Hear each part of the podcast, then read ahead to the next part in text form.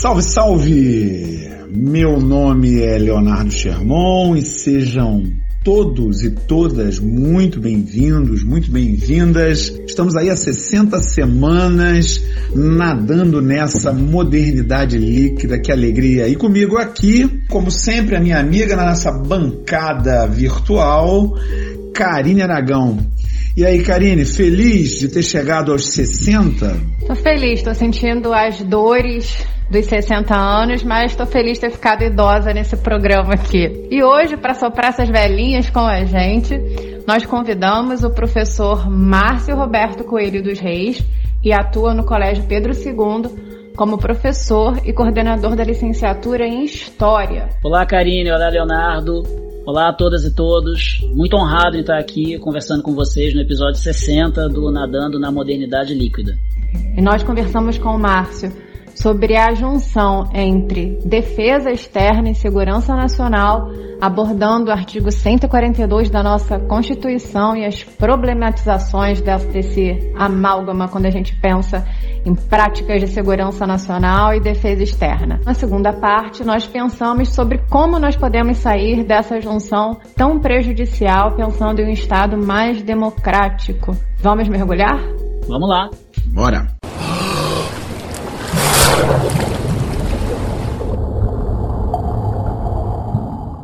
Márcio, no seu livro Forças Armadas, Defesa e Segurança no Brasil Contemporâneo, recém-publicado agora em 2021, você enfatiza bastante a diferenciação entre segurança e defesa, chamando atenção inclusive para certos desdobramentos que advêm daí, como a própria garantia da lei da ordem. E aí a gente queria partir desse pressuposto com você. Por que que no Brasil a gente percebe a segurança e a defesa como estruturas tão coligadas, tão amalgamadas ainda em 2021? Então, Karine, a gente tem uma república bem recente que foi fundada pelos próprios militares e as Forças Armadas no, no Brasil, de modo geral, sempre pautaram a sua atuação política com esse viés não só de uma proteção, de uma defesa, de, um, de, de uma estratégia de segurança,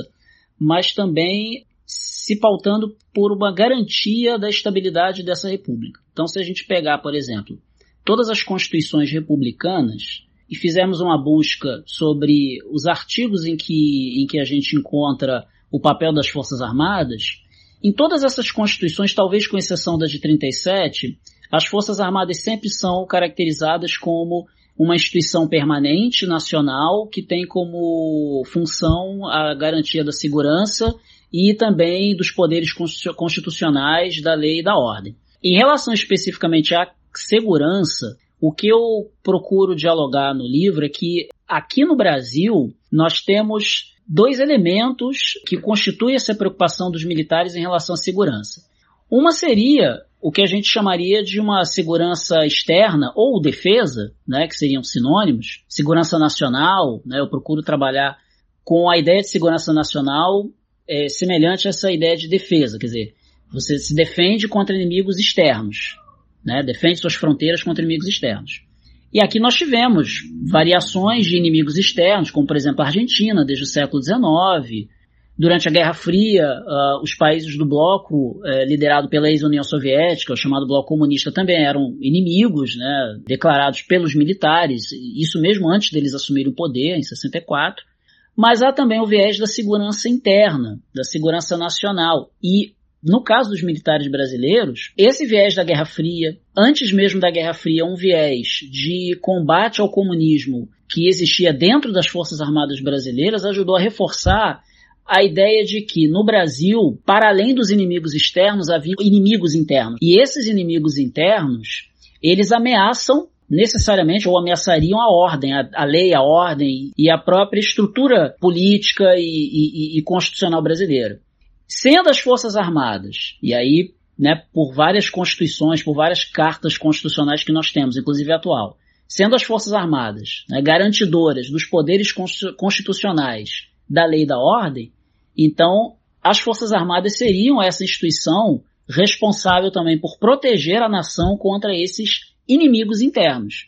Agora, o grande problema é que quem são esses inimigos internos? Se a gente pega, por exemplo, a Lei de Segurança Nacional, a primeira versão, as outras versões também, mas a primeira de 67, ela não define. É, é, é, a noção de, de quem são esses inimigos é extremamente vaga. Então pode ser qualquer um, qualquer grupo, qualquer pessoa. Vai desde entidades privadas, indivíduos, servidores públicos, enfim, é uma definição, definição absolutamente vaga. Importante lembrar que essa Lei de Segurança Nacional de 67 é feita na ditadura e depois ela é retomada como doutrina em 68, já nesse período que é o mais cruel da ditadura, né? Então deixar vago não é sem motivo. Não, não é sem motivo, é absolutamente absolutamente proposital. É vago justamente porque o objetivo era estender os tentáculos da, da proteção, né, a lei, a ordem sobre tudo, a tudo e a todos. A minha cabeça linguística já pensa assim: o sujeito indefinido não é indefinido à toa.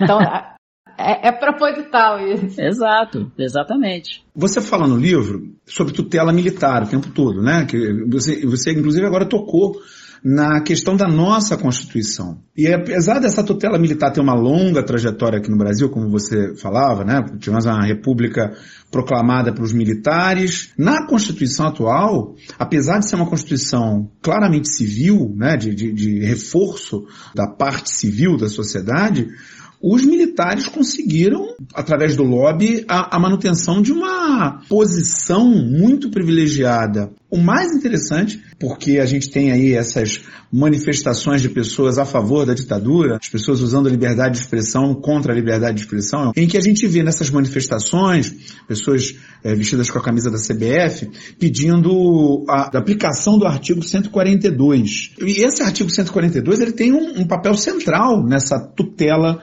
militar à República, não? Então, Leonardo, esse artigo 142 da Constituição de 88, ele aparece também com algumas algumas poucas modificações nas constituições anteriores da República. Na Constituição de 67, ele é o artigo 90, por exemplo. Uma ou outra variação, mas sempre mantendo as Forças Armadas com esse papel de garantidoras da Constituição, das instituições, né, de caráter permanente, ou seja, é como se antes do Estado, antes de todas as outras instituições, antes da própria Constituição, antes da própria nação existissem as Forças Armadas. Então, elas se colocam nesse papel, nesse lugar de protetoras da nação, protetoras da, da nação, da nacionalidade, de todas as suas instituições, enfim, que, que, que fazem parte disso que nós somos. A gente comparando com outras cartas constitucionais, na Argentina, por exemplo, tem basicamente um, um artigo que diz o seguinte: o presidente da República é o chefe supremo das Forças Armadas. Acabou. Essa semana, Márcio, teve a Marine Le Pen na França convocando as Forças Armadas e aquela coisa toda, e as Forças Armadas lá se colocando dizendo, olha, nós somos Forças Armadas da França e não de um partido. Assim como nos Estados Unidos, em janeiro, Trump tenta, né, indiretamente, mas com o, o, o, apoio dos seus grupos paramilitares, tenta coagir determinados setores das Forças Armadas a participar da sua aventura golpista. E as Forças Armadas norte-americanas, que sabem muito bem qual é o seu papel constitucional, disseram: não, a gente não vai embarcar nessa aventura. E é muito curioso porque a gente, quando faz uma pesquisa, né, essa, a pesquisa do meu livro, ela tinha um norte, quando ela foi produzida, que era basicamente entender como as Forças Armadas atuaram e atuam né, nas políticas contemporâneas do Estado brasileiro para a área da defesa, o campo da própria segurança. E agora, quando eu vou lançar o livro, né, tem um intervalo aí, tem um, um gap de alguns anos, fazendo uma releitura, eu vejo que a gente consegue tirar outras interpretações da própria pesquisa. Para mim, hoje, essa pesquisa, esse livro, me mostra muito mais como as Forças Armadas tiveram, desde o início desse regime republicano, o papel de construir uma tutela sobre o Estado brasileiro, sobre a própria República do Brasil. E como eles têm uma resistência de largar esse osso. Como é difícil. E aí você falou da questão do lobby da Constituição de 88. Vamos tentar aqui fazer um, um, um retorno né, para aquele 1985, 86, né, os debates da Constituinte 87 88. Né, o que, que era o Brasil naquele momento? Era um país politicamente instável, governado por um presidente que não tinha é, nem a metade da popularidade que o falecido Tancredo Neves, eleito pelo colégio eleitoral, tinha. O Sarney é uma figura associada à ditadura. Uma figura associada à ditadura. E que não era unanimidade entre os militares. E a grande preocupação né, das Forças Armadas durante a Constituinte foi, através de lobby explícito junto aos congressistas, garantir todos os instrumentos que mantinham tinham as Forças Armadas nesse patamar de especificidade, né, de uma, uma classe diferente, diferenciada do restante, das outras instituições, do restante até mesmo da própria sociedade, dentro da, da Constituição. Então, manteve-se, por exemplo, a, as funções de, de, de, garantia da lei da ordem da, da, das Forças Armadas, que é esse artigo 142, né, manteve-se a justiça militar, Manteve-se as polícias militares e corpos de, corpos de bombeiros né, militares como forças auxiliares do exército, né, ou seja, uma série de prerrogativas que mantinham as forças armadas com, com essa especificidade no Estado. Você chega a falar que o, a Constituição de certa maneira, faz das Forças Armadas mais brasileiras do que os próprios brasileiros, né? na medida em que é a única instituição nacional na Constituição. Eu gosto muito de um conceito do Carlos Fico, historiador da UFRJ, foi, né, inclusive fez parte da minha banca de, de monografia. Ele chama isso de utopia autoritária tem pelo menos um ou dois textos em que ele menciona esse termo, utopia autoritária, que é a ideia de que os militares têm uma visão sobre si mesmos no qual eles estão acima da sociedade, do qual eles são mais capazes do que os civis para governar, para, enfim, dirigir é, instituições ou políticas que são incorruptíveis. Quando a gente vai para essa ideia que você colocou com a, as Forças Armadas como algo superior, está até na prerrogativa da garantia da lei e da ordem que eles colocam, né? na insuficiência dos mecanismos tradicionais de segurança vêm as Forças Armadas e garantem a pacificidade, a, o bom andamento da, das questões. Tanto que se a gente for ver, última, as últimas vezes em que foram invocadas pensando nessa prerrogativa da segurança e não em, em questões de, de grandes eventos, foi na, na, greve em 2018, que ficou conhecida como a greve dos caminhoneiros, em que o Temer convocou para poder abrir as estradas e aí a, a, a, o exército atuou junto com a, com, a polícia, com a polícia rodoviária, né? Ou até em 2017, quando teve um problema de uma reivindicação sindical, que ele convocou e voltou porque viu que tinha é, batido demais o pé na porta. Então dá bem essa dimensão para a gente de que elas estão ali para um certo controle de, de, de um inimigo interno, como você colocou, que não seria o, o previsto, né?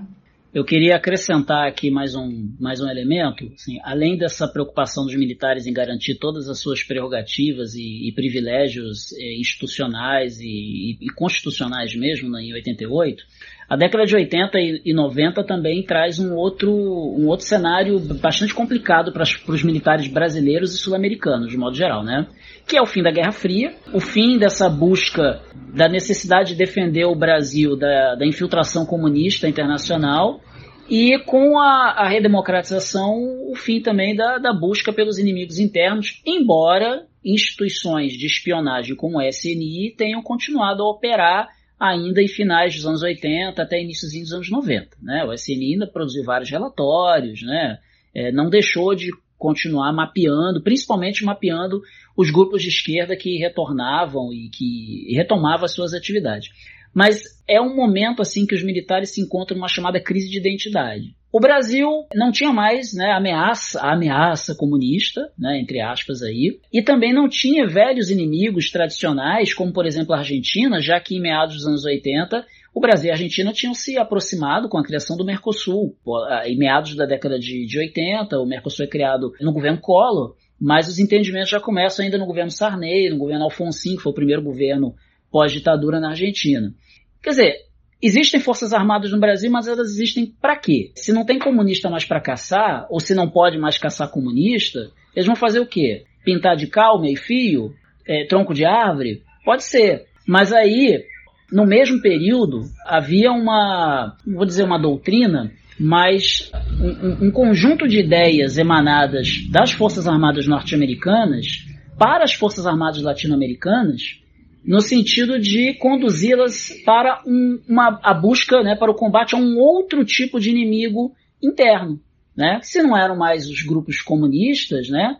É, era o crime organizado, o narcotráfico, quando a gente tem o advento das, da guerra às drogas, no governo Reagan principalmente. Os americanos tentaram também, durante um determinado momento, emplacar aqui uma guerra contra o terror, né? aqui Sim, na América do Sul, sobretudo ali, na região que é um elemento que é o objeto do uhum. seu livro, que é essa questão da tríplice fronteira. Eles tentaram durante um tempo, principalmente ali após o 11 de setembro, tentaram emplacar isso aqui, mas não rolou, né? Você diz até que houve uma ação da própria população da região contra isso. Sim.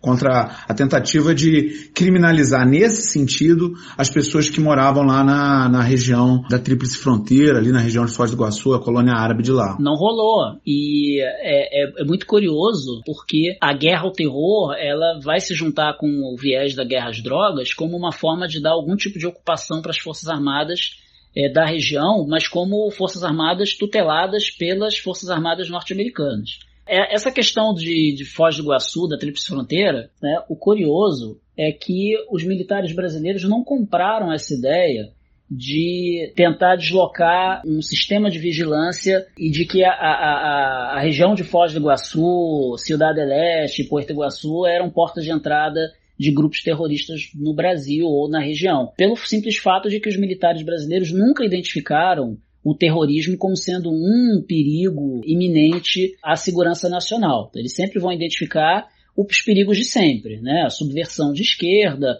ou mesmo o narcotráfico, que é algo que os militares compram, né? E tanto vão comprar que né, vão é, é, aceitar participar de operações das chamadas operações de garantia da lei da ordem, né, que a gente estava conversando há pouco tempo, que inclusive, embora ela estivesse na Constituição desde 88, ela só foi regulamentada a partir do final de 99, porque Estava lá, garantia da lei e da ordem. Mas o que, que é garantia da lei e da ordem? E, e, você apresenta no seu livro também uma mudança nesse período aí, porque por mais que eles comprassem a ideia de, vamos dizer, como você está dizendo, comprassem a ideia de lutar contra o narcotráfico, a partir do, da criação do Ministério da Defesa, esses militares eles ficam sob a batuta civil. Então, por mais que eles continuassem a tutelar a República, eles tinham menos força e ingerência de um tempo para cá é que isso ampliou demais. Sim, é porque há um dilema também em, em, na caserna entre, ok, o narcotráfico é um problema? É um problema, né? Mas qual é a nossa alçada? Então, durante algum tempo, para os militares, a alçada seria para patrulhar as fronteiras para evitar a entrada de entorpecentes e a entrada de armamento, que é o armamento que chega às periferias, é que chega às comunidades, às gangues urbanas. Com o descontrole do combate à criminalidade, pela, pelas próprias é, ferramentas das quais eram utilizadas, que é o que a gente né, sabe que não, não tem funcionado, que é o confronto direto. O confronto direto não tem funcionado no combate à criminalidade urbana. Então, com o agravamento da criminalidade urbana, o próprio Estado brasileiro começa né, a fazer esse movimento de tentar instrumentalizar as Forças Armadas para auxiliar esse combate à criminalidade urbana, e daí vem essa legislação que vai regulamentar o que é a garantia da lei da ordem, né? a GLO. Então, sempre que se quer convocar as Forças Armadas para subir favela, por exemplo, como foi em 2010 no Alemão, você assina lá, caneta um decreto de GLO, de garantia da lei da ordem, e dá o um mandato para que as Forças Armadas, durante um determinado período, possam exercer aquele poder de polícia. Né? E aí qual é o problema? O problema é exatamente esse porque esse mandato de Gló dá autoridade para as Forças Armadas exercerem poder de polícia, né, de revistar civis, de prender civis, e esses civis detidos em operações militares de Gló, eles não são julgados pela justiça comum. Vai abrir um inquérito policial militar. Eles vão ser julgados pela justiça militar, o que é, é muito, muito sério, muito grave, inclusive. Você até fala que a preparação dos policiais, a formação dos policiais é diferente das Forças Armadas. Então, quando a gente mistura, na verdade, até a gente está falando de um antecedente que é, não faz sentido, porque há uma extrapolação da força e da, da preparação para cada qual, né? Eu acho isso muito interessante. Inclusive, em relação à tríplice fronteira, você diz que é um locus em que a gente consegue observar essa confusão que você aponta no início do livro, que é, é, é o fator movente do seu livro, que é essa força, são essas forças armadas exercendo um, um trabalho que seria de um policiamento. E você faz até uma relação que eu acho interessante quando você diz que a fronteira é um lugar de sociabilidade de conflito. Essa afirmação, inclusive, sobre a natureza das fronteiras, ela quase me deu um problema na, na banca, né? Que esse livro é fruto da minha dissertação de mestrado, porque em relações internacionais, fronteira é fronteira, nação é nação. Né? São, é um, a fronteira é um elemento estático, é um elemento que constitui a nação. E aí, para analisar a tríplice fronteira, não tinha como eu entender aquilo, né, o que é aquela tríplice fronteira, né, aquela divisória ali entre Foz do Iguaçu, Cidade Leste e Porto Iguaçu, sem entender a, a, a fluidez da circulação de pessoas, enfim, do universo cultural. Daí eu trago um conceito que um autor, José Lindomar, trabalha, que é o de fronteiras em movimento. Quer dizer, a fronteira é fluida, a fronteira ela, ela não é um elemento estático, ela não é apenas um risco no mapa. Foz do Iguaçu, por exemplo, é a segunda maior comunidade árabe do país, só perde para São Paulo. Tem umas lojas de doces árabes deliciosos, diga-se de passagem. É um, um, um, território em que você vê é, pessoas cruzando a fronteira o tempo todo, seja os sacoleiros para fazer compras, né? Sejam turistas para fazer compras também, né? ou para jogar em cassinos, né? nos cassinos de Cidade Leste, de Foz de, de, de, Porto Iguaçu. É bastante complicado. Tem a Polícia Federal lá, existe a Polícia Federal, né? O trabalho é bastante, digamos, intenso, né? Na, na ponte da amizade, em outros pontos. Mas é, colocar as Forças Armadas ali ao mesmo tempo é dar um pouco de função de trabalho para as Forças Armadas, dar um sentido, dar um norte, né, depois da crise de identidade que os militares brasileiros tiveram nos anos 80 e 90, mas ao mesmo tempo isso serviu também para preparar as Forças Armadas para um, um uso que transcendeu aquelas fronteiras, quer dizer, enquanto é uma região de fronteira de cidades pequenas, enfim, estava afastado dos grandes centros, a gente estava achando que os militares estavam ali, não, não estão deixando entrar arma pesada, arma pesada e tal mas isso serviu né, como uma, uma construção de uma expertise para que esses mesmos militares pudessem utilizar os mesmos métodos é, em São Paulo, no Rio de Janeiro, nos grandes centros de um modo geral. Né, para conter uma greve de caminhoneiros, por exemplo, com o mandato de Gló. E é nessa percepção das fronteiras como algo fluido que só nos resta perguntar. E agora, José? Márcia, na primeira parte do, do, nosso episódio, a gente levantou essa problemática da confusão, da junção entre segurança e defesa. Quando a gente pensa em defesa externa e segurança pública, como você coloca no livro. E nessa nossa segunda parte, a gente queria te trazer para justamente resolver esse problema.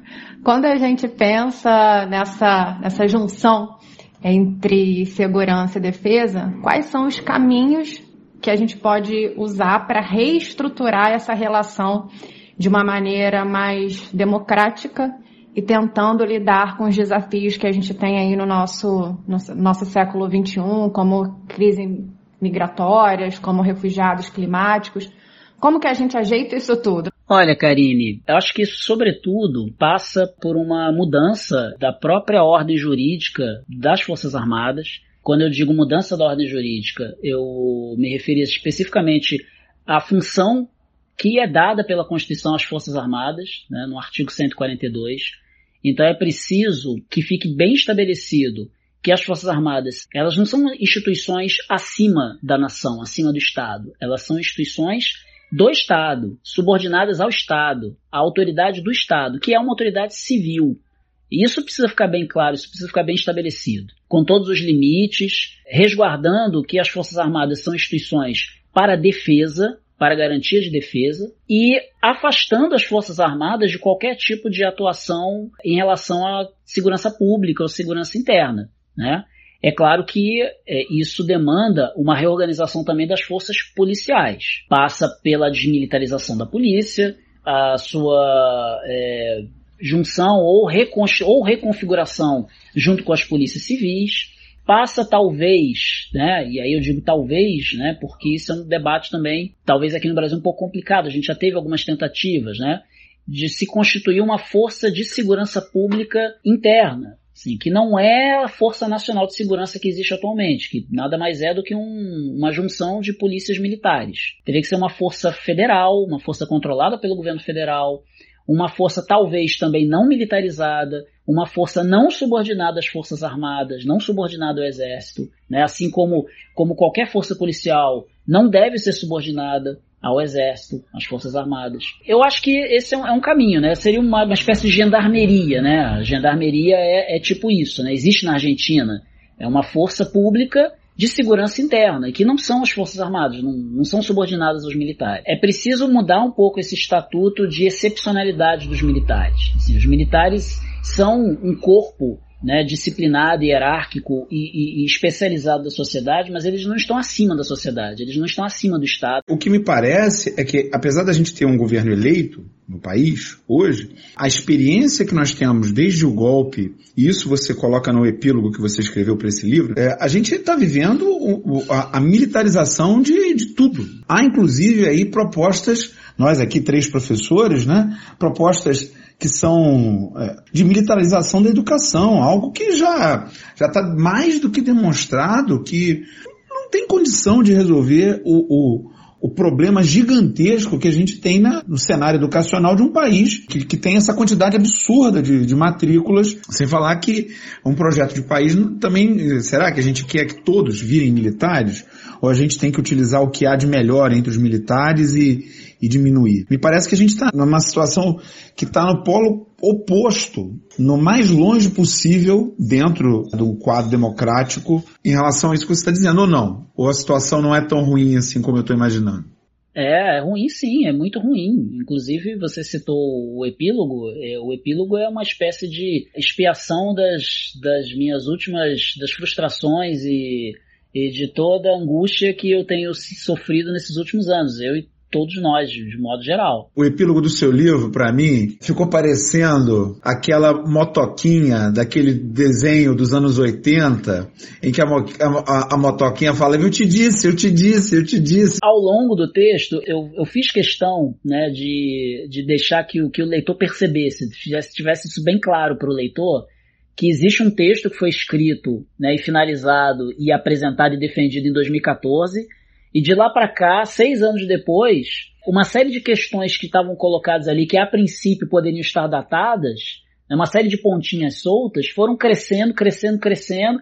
Então, assim, não é que, não é que eu tenha, digamos assim, te, é, é, avisado, né? Não é que no texto original eu, te, eu tenha apontado, ó, né, isso aqui pode acontecer. Tava lá, a pontinha meio solta, né? E aí, seis anos depois, eu comecei a puxar, puxar, puxar, e foi saindo pus, pus, pus. Imagina, né? Aquela infecção, aquela, aquele furúnculo horroroso. É mais ou menos isso, assim. Você falando aí, né, sobre é, é a militarização das escolas e tudo mais, né? Puxando a sardinha para o nosso lado.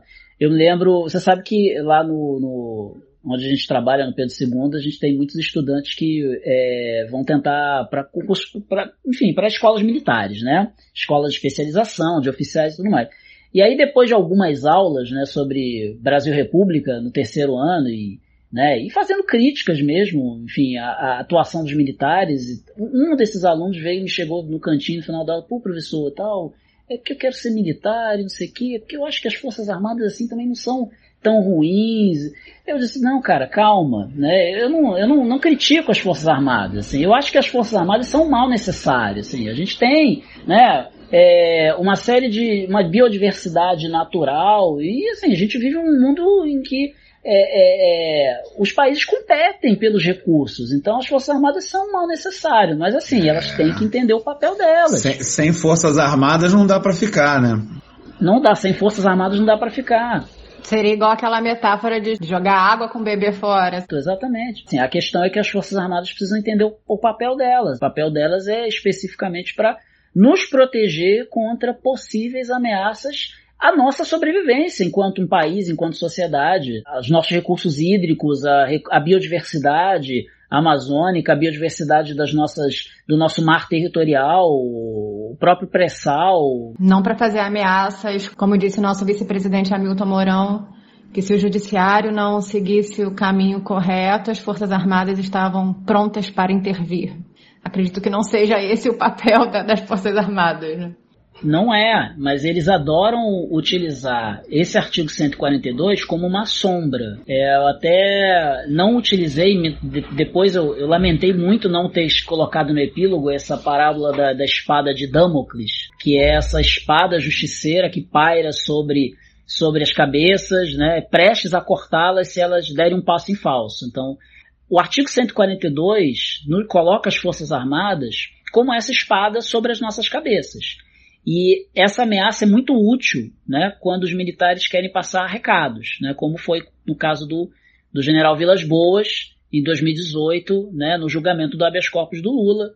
Isso está colocado, inclusive, lá no epílogo, eu cito esse, esse exemplo, porque foi ali que a caldo desandou. Esse, esse episódio de interferência direta de um militar da ativa sobre as instituições brasileiras, né, contrariando a Constituição, inclusive, porque se a gente for levar o artigo 142 ao pé da letra, ela diz o seguinte: ao chamado, atendendo ao chamado de quaisquer um dos poderes, as Forças Armadas podem atuar em defesa da lei e da ordem.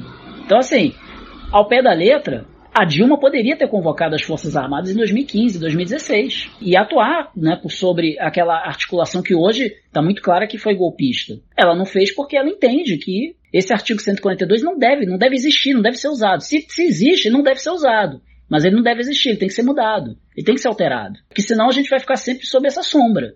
Os militares são uma sombra, eles nos tutelam. Nós nunca saímos da tutela militar. É, essa foi a minha triste constatação né, quando eu fui escrever esse, esse epílogo, relendo todo o livro e fazendo toda essa reflexão dos últimos anos. E é interessante que talvez realmente as Forças Armadas, é, numa outra se virasse uma chave para democracia e cidadania, talvez pudessem fazer muito mais do que fazem.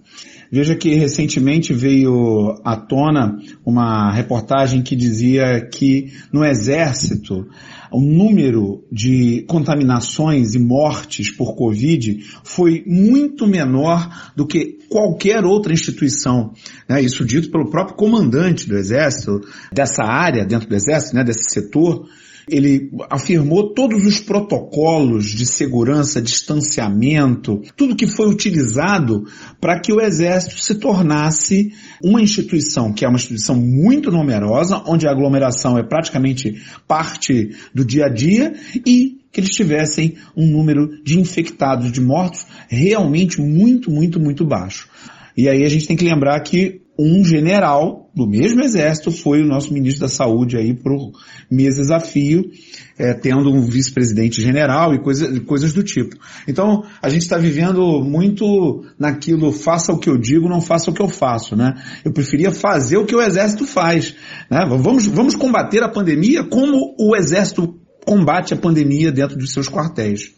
Ou, quem sabe, assim, a gente teria a comemoração da Semana de Arte Moderna de 22, que eu tô aqui traumatizado que a gente não vai ter em fevereiro do ano que vem. Quem sabe eu poderia estar lá, né? Mas, visto que nós não fazemos isso, a gente precisa chegar ao final. Márcia, a gente queria te agradecer muito, é, eu e Léo, como mediadores dessa conversa aqui. Muito legal o diálogo. A gente aprendeu bastante. E já agradecer também pelos nossos ouvintes indicar com certeza a leitura do seu livro, Forças Armadas, Defesa e Segurança no Brasil Contemporâneo, da editora Apres, que é fundamental para a gente pensar esse tema. Então fala para gente onde que nós podemos encontrar o seu livro.